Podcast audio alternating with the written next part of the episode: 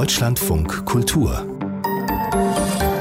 Diskurs Sie hören die Aufzeichnung einer Veranstaltung vom 24. Oktober zum Thema Wie frei ist die Kunst? Die Moderation der Diskussion in der Berliner St. Matthäuskirche hatte Hans-Dieter Heimendahl, Programmchef von Deutschlandfunk Kultur. Herzlich willkommen. In Kulturausschüssen Land auf, Land ab machen oppositionelle Politiker ihre Zustimmung für die weitere Förderung von Kulturinstitutionen davon abhängig, ob diese genug für die nationale Kultur tun. Eine schon eingeladene Band wird von einem Festival ausgeladen, weil sie eine anti-israelische Bewegung unterstützen soll.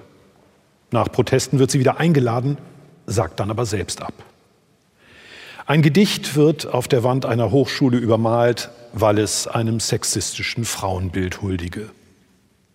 Nur drei Beispiele, drei sehr unterschiedliche Beispiele zugegeben für die Einschränkung der Kunstfreiheit oder mindestens die versuchte Einschränkung die uns die Frage stellen lässt, ist Kunst noch frei?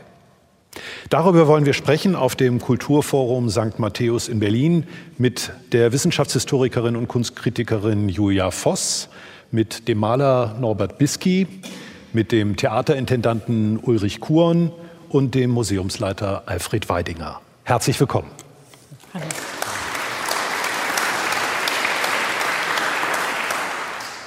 Das Kulturforum St. Matthäus ist eine Veranstaltung der Initiative Kulturelle Integration des Deutschen Kulturrats, der Stiftung St. Matthäus, des Kulturbüros der EKD und von Deutschlandfunk Kultur.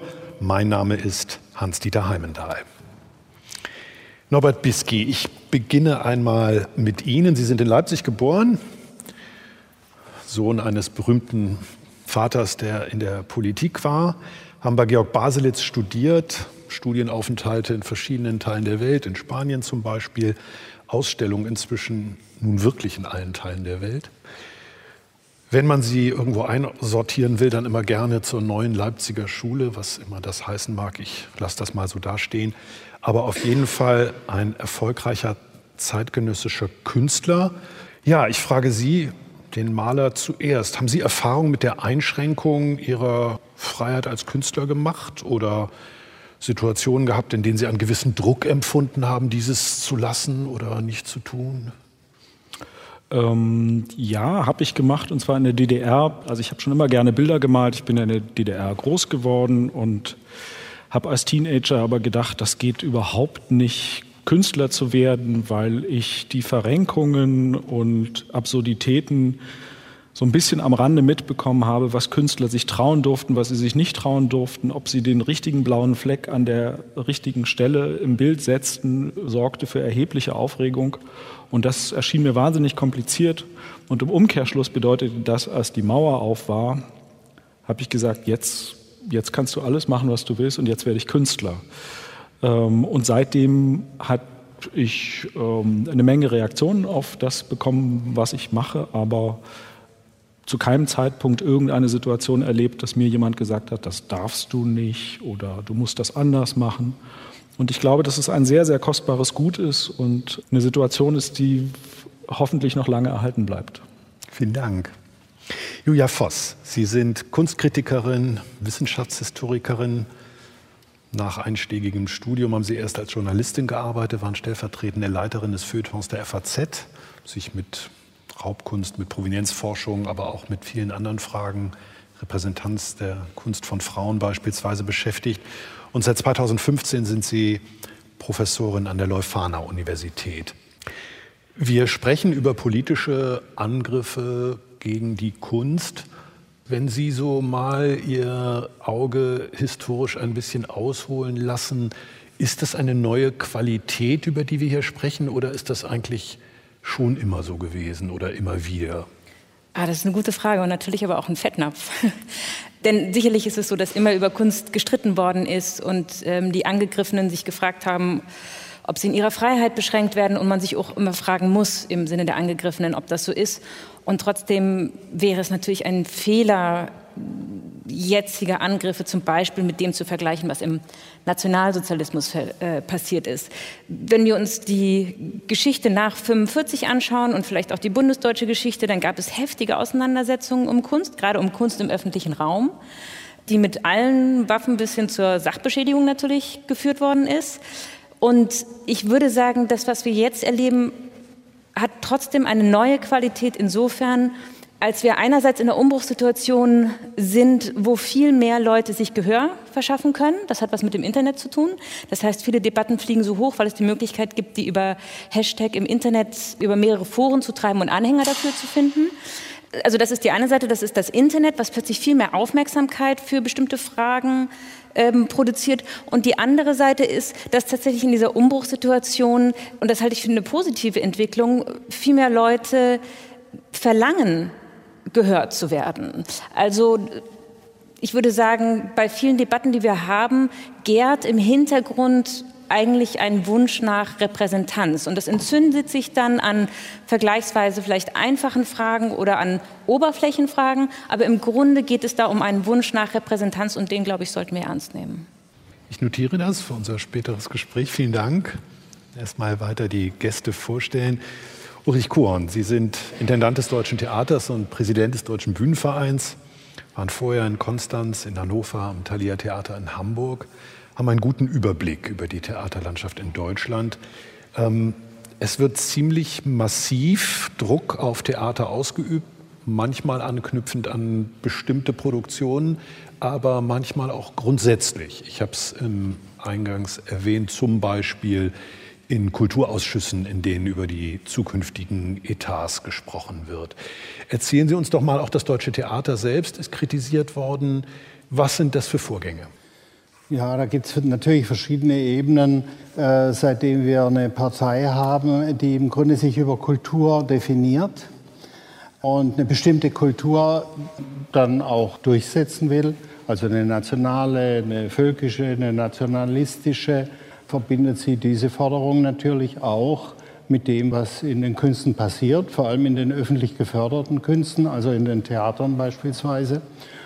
Und sie versucht sich natürlich Gehör zu verschaffen durch unterschiedlichste Mittel. Das eine ist ein völlig legitimes oder legales, was aber die Kulturbehörden unglaublich beschäftigt, weil 100.000 Anfragen gestellt werden. Sie haben ja alle davon gehört, dass zum Beispiel das Tanztheater oder das Ballett in Stuttgart dann äh, mitteilen musste, welches Mitglied kommt aus welchem Land und ist wie lange schon in Deutschland und kann Deutsch und so weiter. Das ist, sagen wir mal, die harmlose Ebene. Die nächste Ebene ist, dass wenn man Dinge macht, die ihnen nicht behagen, dass man Gelder streichen möchte oder Kürzungsanträge äh, stellt. Das, da ist das Deutsche Theater, aber viele andere Theater auch schon betroffen. Die äh, wurden dann von der Mehrheit des Parlaments wieder abgelehnt, aber bei uns waren das beispielsweise 100.000 Euro, die man uns wegnehmen sollte. Kurioserweise deswegen, weil ich mich nicht als Intendant des Deutschen Theaters, sondern als Präsident des Bühnenvereins äh, kritisch zur AfD geäußert hatte. Also im Grunde dann auch mal so nochmal die Dinge durcheinander gebracht. Das geht aber anderen Theatern auch so. Also man kann daran ablesen, was wäre, wenn das durchsetzbar wäre. Also dann wird man eine bestimmte Form von Kunstdarstellung, Kulturvermittlung praktisch dominieren wollen oder das, was umgekehrt von der AfD uns vorgeworfen wird, nämlich Gesinnungstheater zu machen, würde ich mal sagen, ist umgekehrt der Fall. Man wünscht sich eine bestimmte Form von Gesinnungstheater, nämlich eines, was die Nation ins Zentrum stellt. Und zwar nicht die Nation im Sinne einer Untersuchung des all das, was wir ja machen, historische Stoffe, dass man sagt, was sind die Wurzeln, wo kommen wir her. Wir beschäftigen uns natürlich genauso mit der Romantik wie die AfD, aber vielleicht in einer anderen Weise. Und äh, das sind so die einen Möglichkeiten. Die anderen sind natürlich Drohungen. Ähm, das betrifft jetzt nicht nur die Kunst, sondern auch die Politik, Einschüchterungsversuche. Und schlussendlich, ähm, was wir auch erlebt haben, das ist so eine Spezialeinheit, äh, die Identitären, die dann im Grunde äh, durch Interventionen Stücke unterbrechen. Das haben sie abgeguckt oder gelernt. Das ist eigentlich so eine Qualität der Linken. Und so wurde bei uns eine Vorstellung, die wir auf dem Vorplatz vom Deutschen Theater hatten, Ähm, da ging es um Weltbürgertum. Es gibt ja auch so eine ganze Bewegung seit 100 Jahren. Ähm, und da gab es dann so eine Art gewaltsamen Überfall. Also das sind so, man kann auch Prozesse führen. Gegenüber Paderborn wird ein Prozess geführt, weil die auf dem Plakat die Nähe von AfD und Nationalsozialismus satirisch verarbeitet hatten. Das sind so äh, die Möglichkeiten und dann sind es halt äh, Beschimpfungen, die einem brieflich mitgeteilt werden und so weiter. Wir sammeln noch mal ein paar Befunde. Vielen Dank. Alfred Weidinger, Sie sind Kunsthistoriker, Kurator und Museumsleiter, sind Direktor des Museums der Bildenden Künste in Leipzig seit 2017, aber nicht mehr sehr lange, denn im März werden Sie als Direktor des Oberösterreichischen Landesmuseums nach Linz gehen. Ich würde Sie gerne nach einem Leipziger Vorgang fragen, der im Juni von sich reden machte. Da hat ein Verein eine Jahresausstellung gemacht und der Maler Axel Krause wurde erst eingeladen und dann ausgeladen, weil er der AfD nahesteht. Wie ist das in Leipzig diskutiert worden? Wie bewerten Sie das? Naja, also ich habe mit dem Herrn Krause auch einige Male gesprochen, habe ihn relativ bald also nach diesem Vorfall angerufen die Geschichte ist so, es gibt also einen Verein, der heißt also Leipziger Jahresausstellung. Den hat also Max Klinger gegründet, also das ist doch schon einige Jahrzehnte her. Und die haben halt dann einmal im Jahr, werden auf Vorschlag der Vereinsmitglieder, wird also eine Ausstellung gemacht. Und die einzelnen Vereinsmitglieder können Namenslisten abgeben von Künstlern oder Künstlerinnen, die sich vorstellen, dass sie da noch zu sehen sind. Und äh, dieses Jahr war das halt so, da auch war der Krause auf einer dieser Listen. Und er wurde auch ausgewählt. Es wurde ausgewählt von der Jury, die getagt hat, die sich aus also Mitgliedern dieses Vereines rekrutiert. Und äh, dann ist das äh, publik geworden. Ich habe auch gedacht, für mich hat das so begonnen, der Fall, ich habe die Einladungskarte zur Eröffnung bekommen und liest dann diese Namen, wer dann dabei ist und dann sehe ich den Krause. Und da dachte ich, oh, das ist ziemlich cool, die sind ganz schön mutig hier. Ne? Und dann am Tag darauf oder wenige Stunden später ging das ganze Chaos eigentlich schon los. Nicht? Also einige Künstler haben dann gesagt, das kann nicht sein. Das ist ein, ein Künstler, der sich ganz klar zur AfD oder zur rechten Politik oder zur Politik der neuen Rechten bekennt und das auch also vor allem über seine Social-Media-Kanäle, vorwiegend also Facebook, sich auch entsprechend verbreitet und also auch austobt, muss ich sagen, also auch in einer Wortwahl, die schon etwas äh, heftig ist, würde ich meinen. Und daraufhin haben sich dann diese jungen Künstler zusammengetan und haben gesagt, das kann nicht sein, dass ein Künstler mit so einer Ideologie hier ausstellt. Und, äh, und ein Künstler hat dann die Konsequenz gezogen und hat gesagt äh, daraus und hat gesagt, so ich stelle nicht aus und hat seinen Beitrag zurückgezogen. Und dann ging so eine richtige Diskussionsflut los und der Verein selbst war auch etwas orientierungslos in dieser Zeit, würde ich meinen, weil sie wussten nicht, äh, wie denen geschieht. Es war also eine Situation, mit der sie vollkommen überfordert waren. Und da gab es so ein Hin und Her. Dann hat man gesagt, okay, scheiden wir den Krause aus, wir machen die Ausstellung trotzdem. Einen äh, halben Tag später hieß es, wir machen die Ausstellung nicht. Also es ging ungefähr so vier, fünf Mal hin und her. Niemand wusste mehr, was, was, was geschehen wird. Und in der Situation haben wir gedacht, gut, das war so wirklich so eine Orientierungslosigkeit, vor allem von den Künstlern. Das, was ich gemerkt habe, ist, dass da richtig also Ängste bestehen. Und ich habe das vor allem beobachtet über Social Media, weil sich also junge Künstlerinnen und Künstler vorwiegend über Social Media austauschen. Und dann war ich ja wirklich sehr besorgt, weil ich gedacht habe, gut, da gibt es so viel auch an Informationsmangel, dass wir das äh, beheben könnten als Institution. Und dann habe ich den Herrn Krause angerufen und habe ihn gefragt, ob er bereit wäre, auf äh, Podium zu gehen und mit einigen die Menschen, die ich auswähle dazu, einfach zu diesem Thema spricht, einfach um Klarheit zu schaffen. Das war allerdings ein Zeitpunkt, an dem die Leipziger Jahresausstellungsverein noch nicht beschlossen hat, die Ausstellung äh, stattfinden zu lassen. Das war wirklich also in diesem orientierungslosen, in dieser Situation war das also mir wirklich ein adäquates Mittel. Und daraufhin habe ich dem Herrn Krause gesagt, gut, äh, also ich kann Ihnen jetzt noch nicht sagen, wer teilnehmen wird. Wolfgang Ulrich wird dabei sein, den hatte ich damals schon auch im Boot. Und dann noch einige andere. Und dann hat er gesagt, nein, es ist kein Problem, es wird von seiner Seite wird also keine Einschränkungen geben, also er vertraut mir und wir können die Veranstaltung stattfinden lassen. Und dann äh, hat er aber zurückgezogen, würde ich meinen, und das kam dann sozusagen im Wochenrhythmus, kamen dann also Forderungen von ihm, also er wollte bestimmte Gesinnungsgenossen, würde ich jetzt so sagen, äh, wollte er also mit auf dem Podium haben Und ich habe gesagt, das war aber eigentlich nicht vereinbart, sondern das ist ja mir als Gastgeber sollte ja doch freistehen, wenn ich dazu einlade.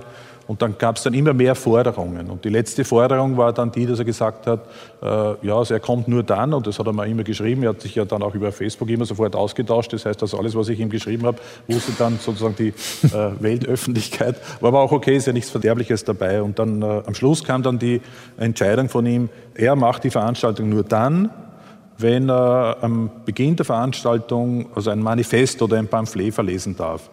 Und dann habe ich gesagt, also nein, das mache ich nicht mehr mit. Wir haben wirklich am Anfang vereinbart, dass das meine Entscheidung ist. Und ich habe auch dann gesagt, äh, also ich bin ein Gegner von diesen Boxkämpfen auf den Podien. Das ist natürlich das, was viele Menschen erwarten. Und ich habe ihm auch gesagt, also dass ich akzeptiere keinen Boxkampf im Museum, da gibt es also andere Orte dafür. Und dann habe ich das, äh, war keine leichte Entscheidung, da habe ich die Veranstaltung abgesagt. Er sagt, er hat es abgesagt, ist auch richtig, weil ich ja seine Bedingungen nicht erfüllt hat. Also wenn man so will, haben wir beide entschieden, diese Veranstaltung nicht stattfinden zu lassen. Wir haben sie dann später allerdings stattfinden lassen in einer anderen Besetzung, die aus meiner Sicht also wirklich sehr, sehr gut gelaufen ist. Ich habe dann die Leute getroffen von dieser Amadeo-Stiftung hier und da habe ich sehr gute Gespräche geführt. Und das hat auch wirklich gut funktioniert. Die Veranstaltung war gut. Und äh, es war natürlich nicht das, was das Publikum erwartet hat. Das war also ein Saal, der ist so groß wie hier. Der war voll mit, glaube ich, es waren, glaube ich, 400 Menschen da.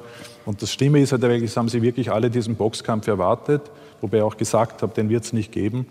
Und waren dann am Ende doch eigentlich enttäuscht, dass der nicht stattgefunden hat. Es gab keinen Verlierer und es gab gegen keinen Winner. Aber diejenigen, die sich wirklich also mit dem Thema auseinandergesetzt haben, haben etwas, wirklich davon etwas gehabt, weil ich glaube, dass wir das Ganze doch einen Schritt weitergebracht haben. Ja. Vielen Dank. Der, Herr Kraus, entschuldige, der war da natürlich dann nicht sehr glücklich darüber.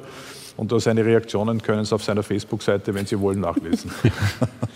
Ich finde es ein sehr interessanter Vorgang, weil da sozusagen ein bisschen die Rollen vertauscht sind. Ja, also, sozusagen der politische Angriff auf einen Künstler geht, weil er der AfD nahesteht, statt umgekehrt. Ähm, Norbert Bietzke, ich glaube sogar, dass Sie Axel Krause kennen, aber mal unabhängig davon, wie hätten Sie reagiert, wenn Sie auch eingeladen gewesen wären zu dieser Ausstellung? Hätten Sie zurückgezogen? Hätte Ihnen das was ausgemacht, in einer Ausstellung mit Axel Krause zu hängen? Ähm, das Interessante ist, ich habe noch nie in meinem Leben von Axel Krause gehört, bis es zu diesem Vorgang gekommen ist. Also offensichtlich so, okay. ist, hm. wenn ich etwas ganz besonders Hasserfülltes auf meinem Social-Media-Kanal poste, führt das zu einem direkten Karrierebooster. Und auch wir reden jetzt schon wieder über diesen Herrn, der sozusagen seit Jahren seine malerische Karriere hat und sicherlich da auch wahrgenommen wird. Mir ist er irgendwie nicht begegnet mit seinen Bildern. Und warum formuliere ich das so? Weil offensichtlich ähm, werden hier Strategien angewandt, Aufmerksamkeit zu erzeugen von denen ich glaube, dass man sie nicht unterstützen sollte. Ich, äh, keine Ahnung, wie ich mich da verhalten hätte, äh, wenn ich zu dieser Ausstellung eingeladen worden wäre. Ich glaube, dass es besser ist, eine Diskussion auszuhalten, auch die Leute mit ihrem Hass zu zeigen. Ich glaube, dass man mit denen reden muss, dass es äh, kein Weg ist, sozusagen sich da zurückzuziehen oder zu verstecken. Ich finde das auch irre, weil es gibt, ja, es gibt sehr viele furchtbar hasserfüllte, entsetzliche, rassistische Leute, die jetzt wieder den Mund aufreißen, sich bestärkt fühlen, in die Öffentlichkeit gehen. Aber es sind dann nach meiner Beobachtung doch relativ wenig Leute im Verhältnis zu der großen Gesellschaft, die es auch gibt. Und vielleicht äh, soll man dieses Spiel auch nicht mitmachen, denen so wahnsinnig viel Aufmerksamkeit für ihren Hass schenken. Das finde ich ist ein guter Punkt. Wir kriegen auf jeden Fall eine Debatte, eine Auseinandersetzung aufgedrängt. Jetzt mal unabhängig von der Karriere von Herrn Krause und ob das äh, eine Marketingstrategie ist. Frau Voss, was würden Sie sagen? Haben wir die Chance, die Debatte nicht zu führen? Ist das klug oder kommen wir gar nicht drum rum? Also ich glaube, wir müssen die Debatte führen. Ich glaube, dass diese Kulturdebatten so hohe Wellen schlagen, liegt daran, weil sie am Anfang immer noch relativ überschaubar scheinen. Also ich glaube, was ähm, Herr Biski eben gesagt hat, nämlich dass ganz häufig in diesen Kulturdebatten plötzlich Namen beteiligt sind, die eigentlich einer größeren Öffentlichkeit oder auch Werke, die eigentlich einer größeren Öffentlichkeit überhaupt nicht bekannt waren. Wie viele Leute wussten, dass es dieses Gedicht von Gomringer an der Wand gab? Mhm wahrscheinlich so gut wie niemand. Und als das angebracht worden ist, kann ich mich nicht erinnern, dass irgendwelche Zeitungen gesagt haben, wunderbar, dass dieses schöne Gedicht jetzt da ist oder der, es Fernsehbeiträge gegeben hätte oder so. Also das heißt, die sind eigentlich relativ lange, fristen sie ein Schattendasein und dann, glaube ich, gibt es schon eine Lust daran, das zu, ja, zu einer Bedeutung aufzublasen, die es eigentlich nicht hat. Und ich habe auch Herrn Biski nicht so verstanden äh, und auch Herrn Weidinger nicht so verstanden, dass wir die Debatte nicht führen sollten, aber wir sollten versuchen, genau diese, ja, dieser Brand, der dann von verschiedenen Seiten gelegt wird, nicht mitzumachen und zu versuchen, das irgendwie in normalen Gesprächen irgendwie zu halten, wenn es irgendwie geht. Und zum Beispiel sehe ich das so irre über dieses Gedicht zum Beispiel debattiert worden ist. Da würde ich als Brandstifter nicht mal die Studentin der ähm, Hochschule sehen, sondern als Brandstifter würde ich da teilweise auch die Medien sehen, die daraus ein Riesending gemacht haben. Und ich wehre mich auch ein bisschen dagegen, das alles unter Kunstfreiheit debattieren zu wollen. Also Kunstfreiheit ist ein, ein wichtiger Begriff und auch ein wichtiges Gut. Wenn sich aber eine Hochschule dafür entscheiden sollte, etwas, was sie an ihrem eigenen Gebäude haben, was insofern irgendwie auch zur Corporate Identity einer Hochschule gehört, darüber zu debattieren und sich vielleicht auch dazu entscheiden, das Gedicht ab zu nehmen, würde ich noch nicht sagen, damit ist die Kunstfreiheit eingeschränkt. Niemand hat gesagt, dass so ein das Gedicht. Das hat aber, glaube ich, einfach nur was mit der Begründung zu tun. Ne? Also, wenn man jetzt sagen würde, wir wollen alle fünf Jahre ein neues Gedicht, äh, wäre es ja was anderes gewesen, als zu sagen, dieses Gedicht ist sexistisch, das ist nicht erträglich, dass dieses eine Hochschule ziert ich hätte wahrscheinlich auch für eine maßvolle Wortwahl äh, plädiert. Ich glaube, auch wenn sich so etwas an, an, so einem Gedicht entlehnt, ist es eigentlich ein Symptom dafür, dass man sich vielleicht nicht genügend repräsentiert fühlt. Und vielleicht müssen wir eine viel größere Debatte führen, wie zum Beispiel im deutschen Bildungssystem oder wie an deutschen Hochschulen Frauen vertreten sind. Und das ist eine wichtigere Debatte vielleicht als die Debatte um dieses Kunstwerk. Es ist aber viel schwieriger, sie zu führen, weil da viele Faktoren einfach sozusagen nicht so offen darliegen wie ein Gedicht an einer Fassade. Mhm. Halt diesen Repräsentationsfaktor mal im Sinn. Ich wollte aber gerne noch fragen zu dieser Auseinandersetzung mit den rechten Angriffen gehört auch, dass viele Institutionen sich klar positionieren und glauben, das auch tun zu sollen. Also bis hin zu großen Bannern über Theatern, der Friedrichstadtpalast hat sich da sehr ausdrücklich auch positioniert. Herr Kuhn, würden Sie sagen, das ist richtig so, das sollten die auch tun? Muss man das tun oder heizt es die Debatte noch mehr an und beschädigt vielleicht auch so etwas wie den allgemeinen Charakter einer staatlichen Institution wie eines Theaters? Nee, also ich würde grundsätzlich immer für eine intensive Äußerungspalette plädieren. Also, äh, dass man die Klappe aufmacht, dass man, aber da bin ich äh, bei Ihnen, also so diesen Hammer, äh, die, die Kunstfreiheit ist jetzt praktisch in ihren Grundfesten schon betroffen. Also bevor man den rausholt, muss man vielleicht zum einen sagen, dass das als, wie soll man sagen, als Ideal im Raum steht. Die Kunst ist frei dass aber natürlich die Kunst auch davon lebt, dass sie diese Auseinandersetzungen, was sie treibt oder was sie mit dieser Freiheit macht, dass sie die trotzdem, sie ist nicht sakrosankt im Sinne von, dass keiner mehr darüber reden darf. Also ich habe, als diese Diskussion, die wir jetzt führen, noch nicht geführt wurden, sehr häufig über das Thema Blasphemie oder was darf die Kunst, wenn es um die Religion geht. Also da gab es Plakate, es gibt auch äh, Kunstwerke, die scheinbar oder wirklich äh, Christus äh, parodieren oder persiflieren und so weiter. Und auch da war ich immer der Meinung, dass das alles möglich sein muss, allerdings immer unter dem Aspekt, dass ich sage, jeder Einzelne kann sich ja dazu äußern. Also wenn jemand sagt, ich finde das unterirdisch, dann kann er eine Diskussion darüber führen, dann kann er nebenhin stehen, kann im Theater Buh schreien, er kann rausgehen, er kann auf die Bühne gehen, kann sagen, ich will jetzt darüber diskutieren. Also es gibt einen wahnsinnigen Freiraum, auch für den, der sich gekränkt fühlt. Ich selber bin ja Christ, aber genau das kann man im Rahmen der Diskussionen, die da stattfinden, ja austragen. Also wir sollten, glaube ich, zu diesen ganzen kämpferischen Auseinandersetzungen ein bisschen Zutrauen haben und nicht praktisch schon gleich sagen, die darf schon mal gar nicht äh, stattfinden, sondern die müssen wir führen. Und insofern fand ich auch Ihren Hinweis zu sagen, naja, wahrscheinlich hätte ich war mit ausgestellt und ähm, dann hätte man die Diskussion können ja äh, geführt werden. Man kann ja auch neben dieses Bild stehen und kann sagen, das ist ein AfD-Mann und ich hänge jetzt mal so ein paar nebendran, ein paar Äußerungen von dem, weil das ist äh, im Grunde eine Grundfrage, die uns im Moment auch sehr beschäftigt, ist ja die Gesinnung und Kunst. Also was ist das für ein Mensch?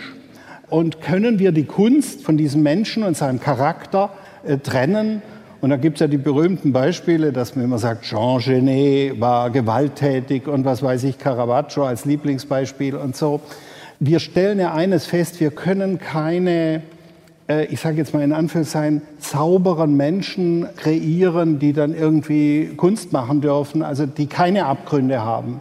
Und dann ist dann die Frage, ja, was dürfen sie denn für Abgründe haben? Entscheiden wir das vorher?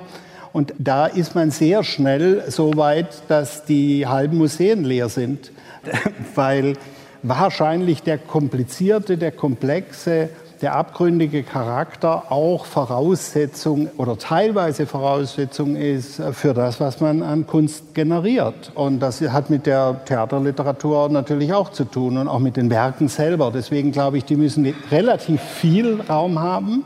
Äh, die Charaktere, die dahinter stehen, auch. Und da müssen wir allerdings die Auseinandersetzung auch nicht scheuen. Und Aber wo dann eine Grenze verläuft, das kann ich gar nicht so abstrakt beschreiben. Die gibt es möglicherweise. Ähm, aber die würde ich dann eher immer vorschlagen, im Einzelfall auszudiskutieren.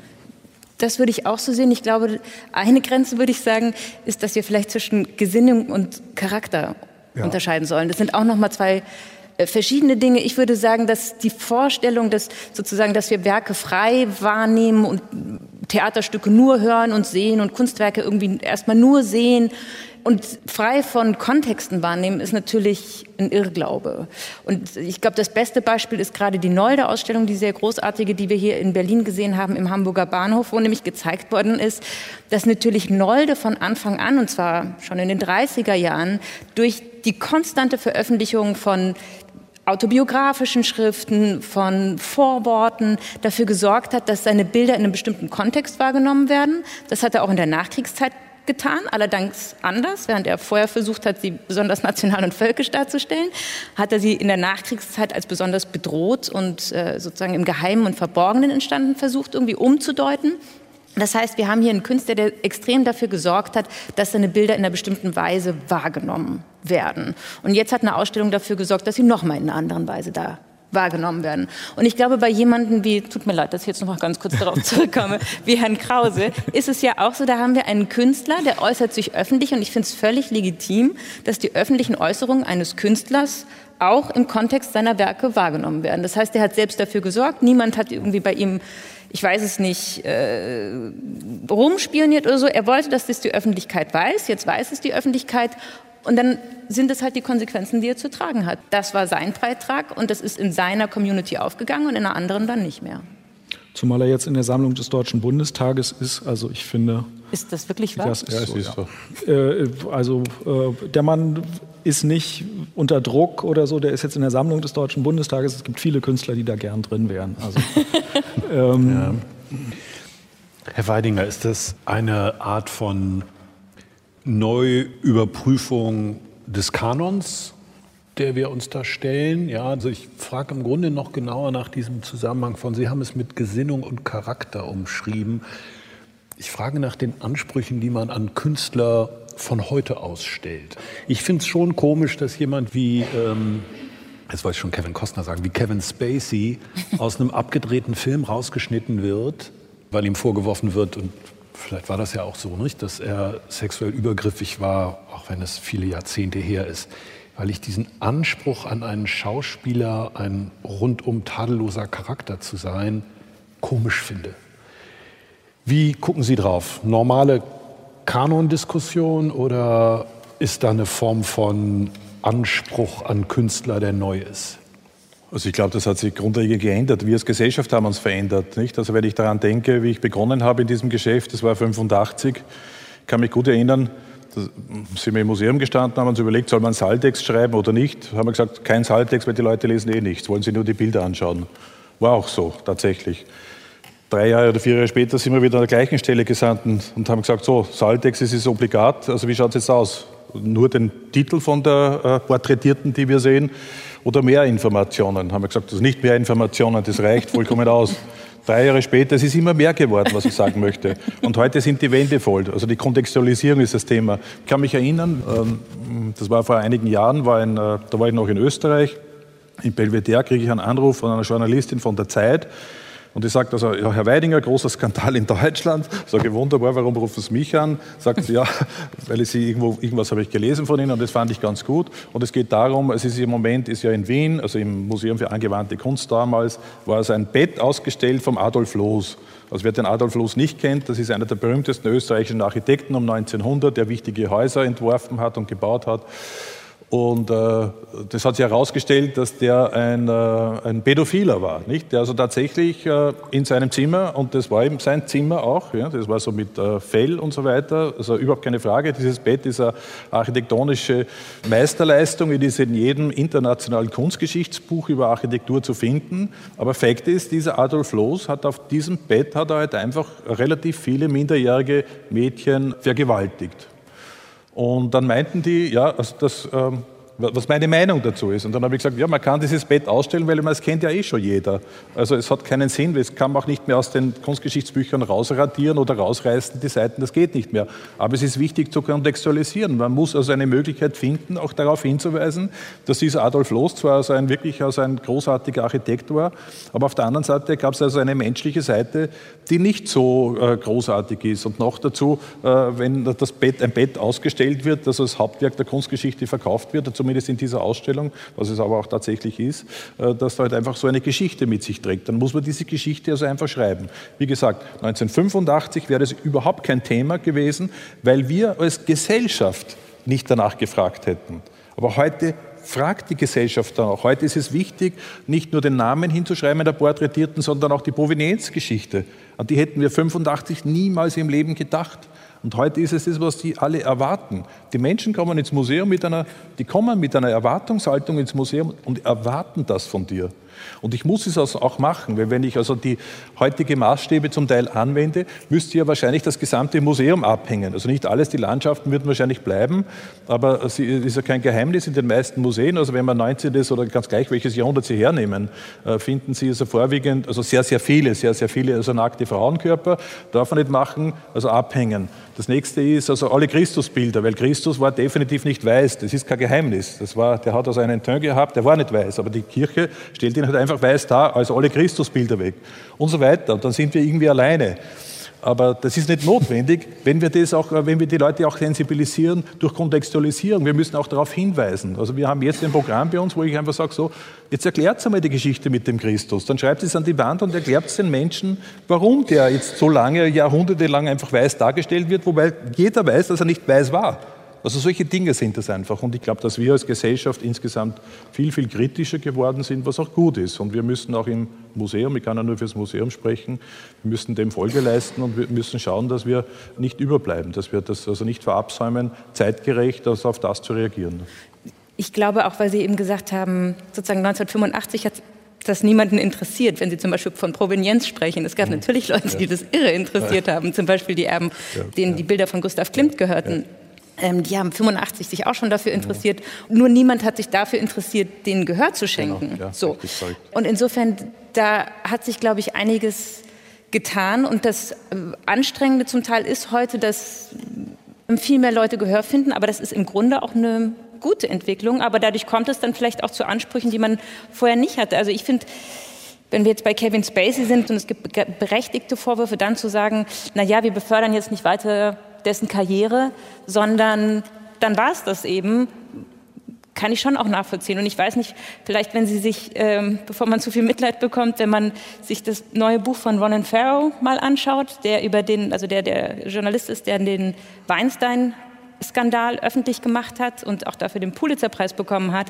Es ist ein unfassbares System dahinter, was versucht hat, über Jahrzehnte zu verhindern, dass diese Übergriffe bekannt werden. Und die sind, also jetzt nicht mit Spacey, sondern das war jetzt im Zusammenhang mit Weinstein. Und Journalisten, die versucht haben, dagegen zu recherchieren, sind mit Mitteln, also mit Geheimdiensten, mit Drohungen, mit Überwachung, ähm, malträtiert worden in einer Weise, wo man denken würde, dass ich hätte nicht gedacht, dass das in einer Demokratie mhm. möglich ist.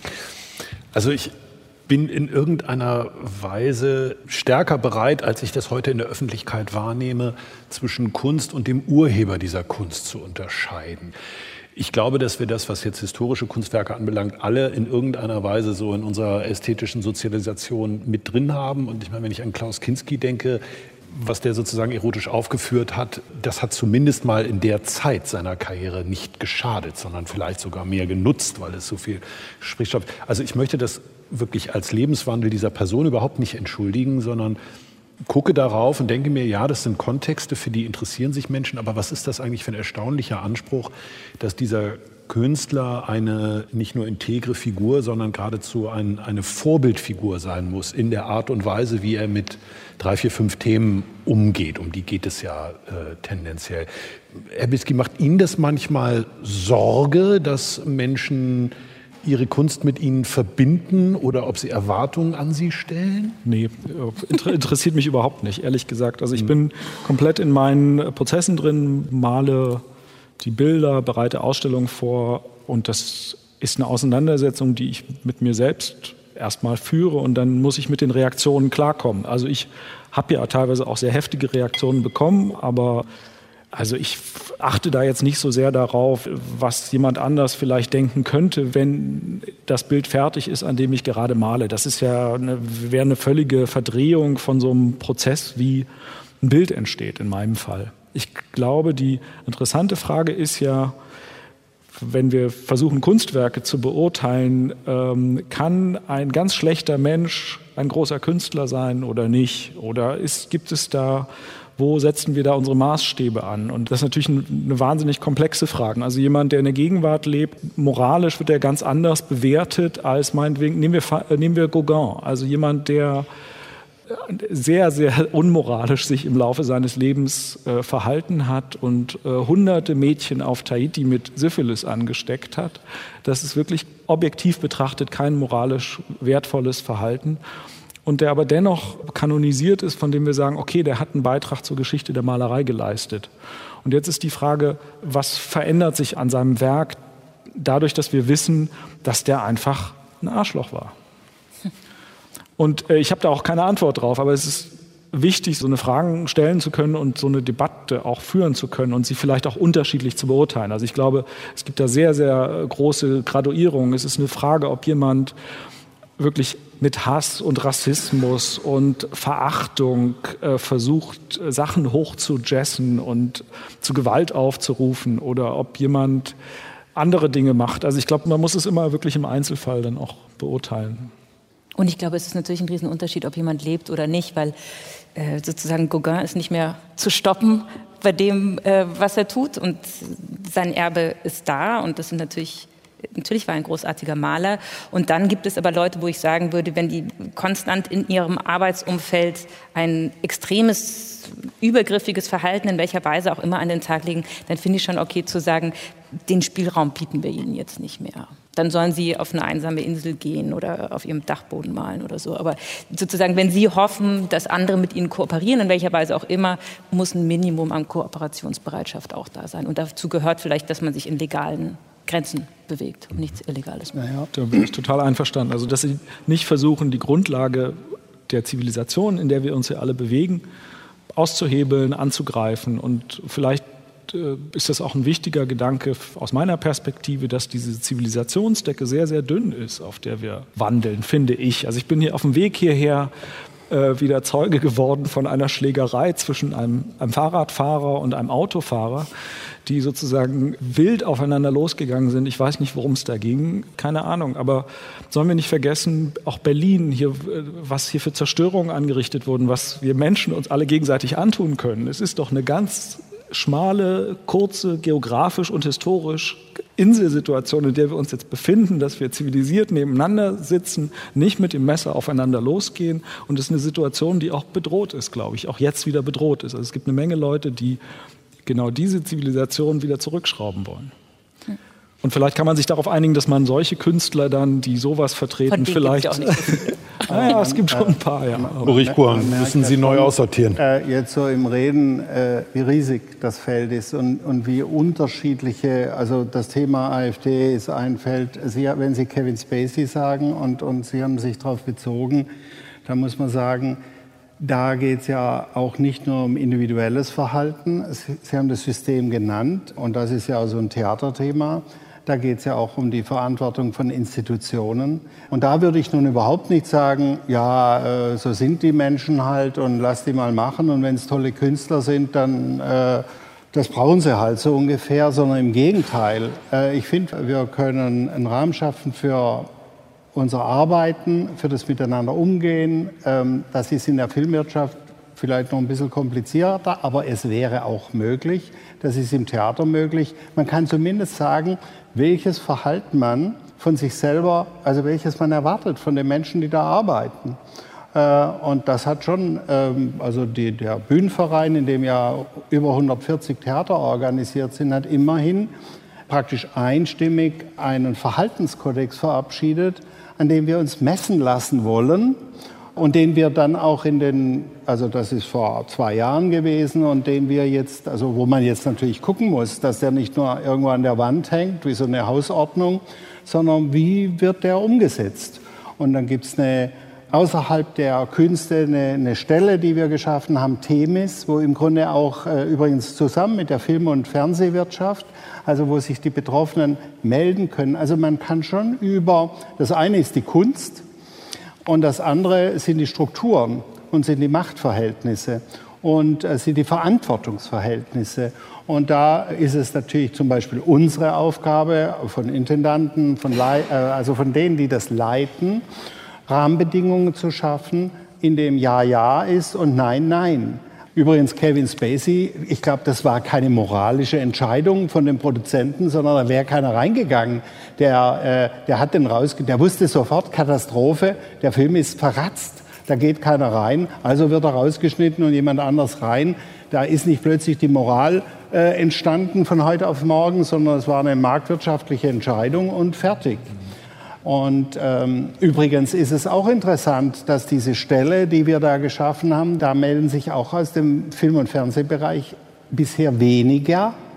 Das hat aber auch damit zu tun, dass natürlich die Entscheidung, ob jemand, also wie kann ich jemandem schaden und so weiter, das ist äh, dort natürlich viel heftiger, weil da werden einzelne Verträge gemacht, wenn sich dann jemand beschwert und dann sickert das durch und dann spielt er halt nicht mehr.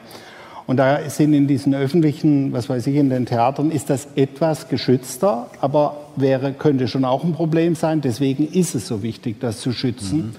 Mhm. Und das wollte ich nur mal anmerken, weil man äh, praktisch, auch da würde ich sagen, Freiheit der Kunst rechtfertigt nicht äh, jedes Verhalten. Ja. Sie haben mir jetzt ein bisschen zurückgespiegelt, dass diese Fragestellung nach der Freiheit eigentlich irgendwie schief liegt. Ähm, und kommen ganz gut äh, weg von meinen Fragen, indem sie immer Diskussionen ansetzen, wo es einen kritischen Punkt gibt. Bin ich natürlich nicht prinzipiell gegen. Aber lassen Sie mich noch mal zurückkommen auf diese Freiheitsfrage. Ich meine, man kann natürlich jetzt nicht beliebig lange historische Wege gehen, aber wie ist das jetzt mit Formulierungen in den Kinderbüchern von Astrid Lindgren, die zu der Zeit politisch einigermaßen jenseits von, von irgendwie Bekenntnissen oder so lagen, ähm, sondern vielleicht eher kindgerecht sein sollten. Aus heutiger Sicht würde man sagen, gut, das ist jetzt kein Vokabular, das du deinem Kind irgendwie äh, beim Vorlesen einem Fünfjährigen nahebringen willst. Aber wie gehe ich damit um? Ist das wirklich ein guter Weg, äh, alle zehn Jahre die Bücher da durchzuforsten und neu zu schreiben? Also kurz und krumm zurück zu meiner Ursprungsfrage nach der Freiheit der Kunst und dieser Kontextualisierung. Frau Voss, ist das ist das unserer Zeit Signatur, dass wir das tun, diese Kontexte herstellen? Sie haben das ja an einigen Punkten durchaus auch äh, begrüßt. Ähm, ich glaube tatsächlich, dass es sozusagen, also ich würde sagen, dass, dass früher wie im Kulturleben wie über das Kulturleben bestimmt wurde, ist eine relativ kleine, homogene Gruppe, sagen wir mal so. Und die musste sich beim Denken nicht zuschauen lassen. Die hat einfach gesagt, sozusagen, uns interessiert Qualität, wir schauen irgendwie auf die Ästhetik, sozusagen wir, wir sind fantastisch gebildet und übrigens, das ist das beste Kunstwerk. Zufälligerweise ist es vom Mann, zufälligerweise tut der mir auch einen Gefallen dagegen, zufälligerweise machen wir alle zusammen Karriere, uns geht es nur um die Ästhetik. So. Und ich glaube, sozusagen, wenn wir jetzt fein von Kontexten reden, dann ist es einfach so, dass, dass jeder hätte das gerne geglaubt. Jeder hätte gerne geglaubt, dass es um, äh, um die Kunst geht, dass es um die Ästhetik geht, dass es um die Qualität geht. Und plötzlich haben aber, oder mit der Zeit haben vielleicht immer mehr Leute festgestellt, irgendwie, mir leuchtet das alles nicht ein. Und mir kommt auch irgendwie, was dabei rauskommt, kommt mir irgendwie zu homogen. Es kommt mir auch irgendwie zu profitabel für diejenigen vor, die sich innerhalb dieses Kreises bewegen. Ich will mehr wissen. Und sozusagen, und dann sind wir mitten in dieser Diskussion drin, dass man nämlich wissen will, warum findet jemand ein Kunstwerk gut, dass dann vielleicht auch Netzwerke aufgezeigt werden und dann wird automatisch diese Kontextualisierung gemacht. Und wie gesagt, ich glaube, diese Vorstellung, dass es irgendeinen Punkt gibt, wo wir Werke ohne Rahmen wahrnehmen und dann einen Punkt, wo wir plötzlich einen Rahmen dazu bekommen, das stimmt einfach nicht. Auch jemand, dessen Name ist jetzt auch aufgetaucht, um mal jemand anders zu nennen, jemand wie Baselitz oder so, ist auch ein großer Fan davon, seine Werke selbst immer zu kontextualisieren. Das heißt, in Ausstellungen sind sie häufig, das hat sich jetzt ein bisschen geändert, aber sind sie früher immer in einen autobiografischen Teil gelaufen, wo er seine Geschichte erzählt hat. Und das heißt, es war immer sozusagen, da ging es immer um die Geschichte seiner Krawallmacherei mit noch ein paar heldenhaften Zutaten dazu. Und sozusagen die Aufgabe war, das in den Bildern wiederzuerkennen, wenn man durch die Ausstellung geht. Ähm, und insofern, ich glaube, wenn wir uns beim Denken zuschauen, ist es immer so, dass wir ein Bild sehen und natürlich und jedes Bild Assoziationsketten anstößt. Und die laufen in verschiedene Richtungen. Das ist auch das Tolle und darum müssen wir uns darüber unterhalten. Aber wir nehmen Bilder nie in reiner Form wahr, sondern wir haben diese verschiedenen Assoziationsketten. Darum streiten wir uns darüber, darum müssen wir miteinander reden. Das ist ja auch das Spannende an der Kunst. Aber das müssen wir offenlegen. Insofern ist Kontext nichts Neues. Es ist nur neu, dass wir sozusagen eine heterogenere Gruppe jetzt haben, die wechselseitig verlangt, dass die Kontexte offengelegt werden. Was ja was sehr Positives eigentlich Ja, finde ich auch. Also dass es nicht mehr sozusagen die Happy Few gibt, die entscheiden, äh, wie sie ihren Kontext äh, ihren Kanon herstellen. Und ich kenne das natürlich auch sozusagen, wenn wir uns die, die Kunstgeschichte der Frauen anschauen, dann gibt es eben, warum kennen alle Caravaggio, aber viel weniger Artemisia Gentileschi? Und es gibt von Artemisia Gentileschi einfach fantastische Werke, wo die Leute wahrscheinlich denken würden, wenn sie es sehen, ich glaube, das ist Caravaggio. Ähm, und da, also ich glaube, es gibt viele Fälle einfach in der Geschichte, auch wo wir sehen können, dass bestimmte Gruppen systematisch nicht wahrgenommen worden sind, einfach weil sie das falsche Geschlecht hatten, weil sie den falschen Hintergrund hatten, weil sie sich in den falschen Kreisen bewegt haben und so weiter. Also insofern bin ich immer dafür, über das zu sprechen, was man sieht, aber auch offen zu legen, sozusagen, welche Assoziationsketten man dabei hat. Aber hat, die, ähm, hat es dadurch, dass jetzt so viele mitreden, äh, also ich, ich würde ja Ihren Optimismus da gern teilen, ob jetzt die Mehrheiten plötzlich genau das entdeckt hätten, was Sie entdecken. Ich habe den Eindruck, die Mehrheiten, also dass sich alle äußern, trägt sehr schnell zu Polarisierungen bei, äh, zu Kampffronten und dass man ganz schnell sich entscheiden muss. Mhm. Das dachte ich jetzt wieder mit einer gewissen äh, Verzweiflung in der Handgefrage. Mhm. Also kann man auch sagen, muss man gar nicht diskutieren, wird viel zu viel diskutiert oder so. Aber sobald man sich reinbegibt, ich habe den Eindruck, dadurch, dass viele jetzt reden oder alle, ähm, äh, dass man ganz schnell äh, sagen muss, ja, jetzt sag mal, äh, auf welcher Seite äh, bist du? Also, dass das gar nicht zu einer Weitung des Blickes oft beiträgt, sondern möglicherweise zu einer Radikalisierung oder auch zu diesem, also zu dem Radfahrer und dem Autofahrer, ne, dass man ganz schnell sagt, hau ich dem die Fresse ein oder äh, also statt dass man sagt, na ja, ähm, das ist doch sehr viel. Also wenn man, um bei Handke zu bleiben, müsste man ja eigentlich sagen, ach, es ist doch sehr viel komplizierter, als ich denke und ich müsste mal diese Bücher nochmal lesen, Wanderungen und so weiter. Das tut ja keiner jetzt, sondern ist sofort auf der Ding, das muss er sagen dürfen oder umgekehrt, war ja alles nicht so schlimm. Und ich, ich bin nicht so sicher, dass wir dadurch, dass so viele mitreden, wir plötzlich so einen weiten, schönen, neuen, differenzierten Blick kriegen. Das mit den Frauen, glaube ich, hat eher äh, mit der Epoche zu tun, dass wir plötzlich ein bisschen aufwachen und alle mehr da äh, in den Künsten zumindest, aber auch sonst, dass die Gesellschaft im Moment da kapiert, dass sie diese Männerwirtschaft beenden muss. Aber ich, also ich glaube, dass, da haben Sie vollkommen recht. Es gibt natürlich auch viele Fälle, wo das irgendwie zu einer unangenehmen Polarisierung führt, wo man überhaupt keine Chance mehr hat, ähm, sich zu äußern. Ich glaube, wahrscheinlich ist die Aufgabe von allen, die Institutionen machen oder wie ich vielleicht auch irgendwie die Möglichkeit haben, als, als Schreibende oder sowas, also sozusagen Foren für sowas zu bieten, eine möglichst große Teilhabe herzustellen. Also ich glaube, das ist teilweise, was die Leute verrückt macht. Und ich kann es schon auch verstehen, dass viele Prozesse, also eine der meisten Fragen, die mir gestellt wird, wenn ich mit Leuten durch ein Museum gehe, die Laien sind, ist, warum ist das hier? Also wie kommt das hier hin? Wer entscheidet darüber und so weiter? Und das ist ja auch eine interessante Frage.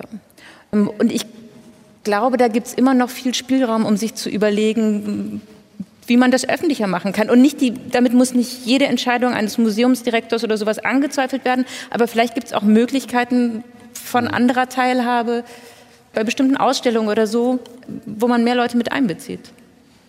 Die, die Frage ist ja auch so ein bisschen, wie behalten dann in dem ganzen Wahnsinn der, der Kontexte die Künstler auch ihre Autonomie? Also mhm. ich, ich glaube, dass auch es sehr stark zugenommen hat, dass unheimlich viele Erwartungen an die Künstler da sind. Also die sollen jetzt auch gute Menschen sein und äh, politisch was sagen. Also ich bekomme jede Woche mehrere äh, E-Mails, dass ich Petitionen unterschreiben soll von Dingen, von denen ich überhaupt nichts verstehe und ich unterschreibe die dann nicht.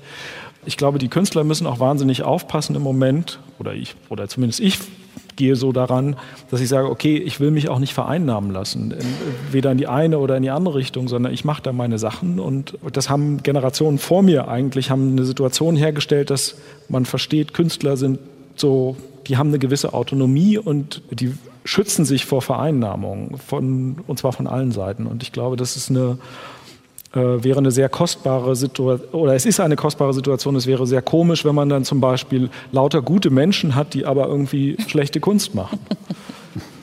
Obwohl man sagen muss, es gibt auch gute Menschen, die gute Selbstverständlich, Kunst machen. Das, das ist ja gar keine Frage. Vielen Dank.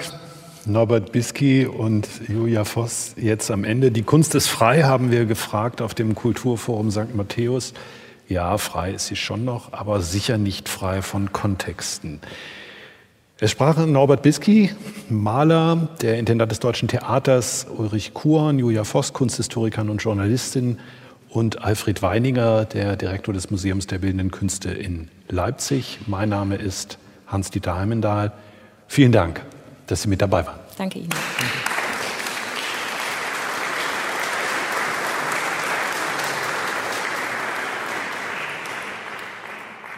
Wir hörten die Aufzeichnung einer Podiumsdiskussion vom 24. Oktober in der Berliner St. Matthäuskirche zum Thema Wie frei ist die Kunst? Noch eine Anmerkung zu Kevin Spacey. Das Verfahren gegen den Schauspieler wurde vor wenigen Tagen eingestellt. Der Kläger ist gestorben.